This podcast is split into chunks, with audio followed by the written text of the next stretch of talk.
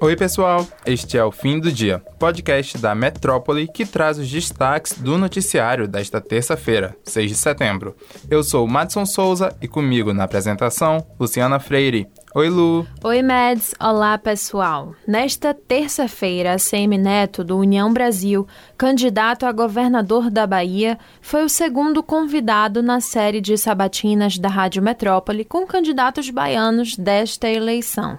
A entrevista foi marcada por ataques e respostas ao governador Rui Costa, posicionamentos contra a implementação de câmeras em fardas de policiais e ainda declarações sobre o voto de confiança dado por ele ao presidente Jair Bolsonaro do PL nas eleições de 2018. Durante a sabatina, o candidato foi questionado sobre seu posicionamento quanto à implementação de câmeras em fardas policiais.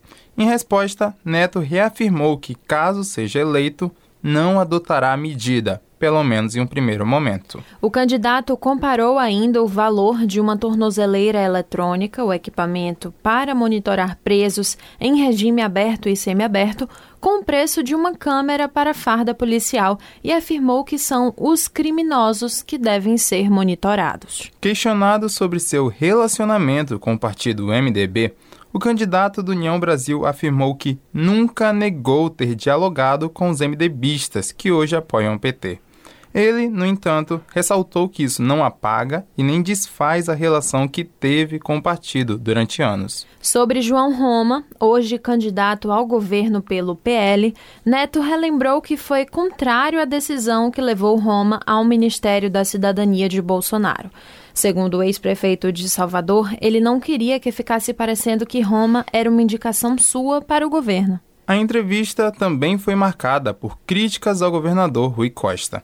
O candidato do União Brasil atribuiu os ataques do petista contra ele ao desespero diante dos resultados da pesquisa. O ex-prefeito de Salvador ainda acusou Rui de estar se profissionalizando na criação de fake news. Neto também respondeu às acusações feitas pelo petista sobre a Prefeitura de Salvador ter negado, sob o comando de ACM Neto, terrenos oferecidos pelo governo do estado para construir creches municipais, através do projeto Brasil Carinhoso do governo de Dilma Rousseff. Ficou curioso para conferir mais destaques? Acesse o metro1.com.br. E se quiser ver a entrevista completa, basta acessar o youtube.com/portalmetro1. A última pesquisa IPEC, divulgada na segunda-feira, dia 5, encomendada pela Globo, mostra o ex-presidente Lula do PT com 44% das intenções de voto e o presidente Jair Bolsonaro, do PL, com 31% na disputa pela presidência. Comparado com o último levantamento do Instituto, divulgado no dia 29 de agosto, Lula se manteve com o mesmo percentual. Já Bolsonaro oscilou um ponto para baixo, saindo de 32% para 31%. O Instituto de Pesquisa avalia um cenário de estabilidade na disputa. O candidato do PDT, Ciro Gomes, apareceu em terceiro lugar, com 8% das intenções de voto. Simone Tebet, do MDB, tem 4%. Os dois candidatos oscilaram com um ponto para cima em relação à pesquisa de 29 de agosto. No limite da margem de erro de dois pontos percentuais para cima ou para baixo, Simone e Ciro estão empatados. Felipe Dávila, do Novo, segue com 1%, como na pesquisa anterior. Soraya Tronic, do União Brasil, também aparece com 1%.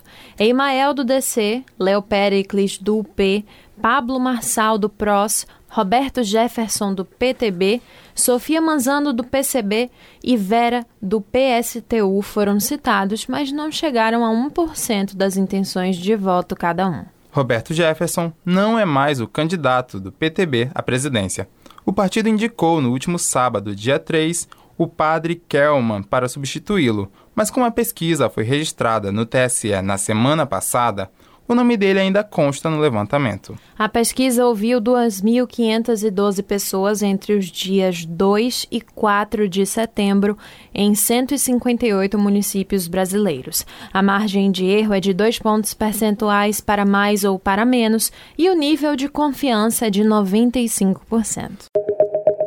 O candidato do PDT à presidência da República, Ciro Gomes, afirmou nesta terça-feira, dia 6, que, se eleito, irá revogar os decretos assinados pelo presidente Jair Bolsonaro que facilitaram a compra e a posse de armas e munições no país. A declaração de Ciro, durante a entrevista ao portal A Crítica, acontece um dia depois de o ministro do Supremo Tribunal Federal, Edson Fachin, suspender o efeito desses decretos, alegando o risco de violência política durante as eleições. O pedetista disse que vai revogar o estatuto mas que vai assegurar o acesso a armamento para pessoas que vivem em locais isolados. Ele ainda completou dizendo que quem mora longe da polícia tem o direito de portar uma arma, mas que isso precisa ser vigiado e monitorado, e que o resultado das medidas de Bolsonaro foi, na verdade, facilitar o crime.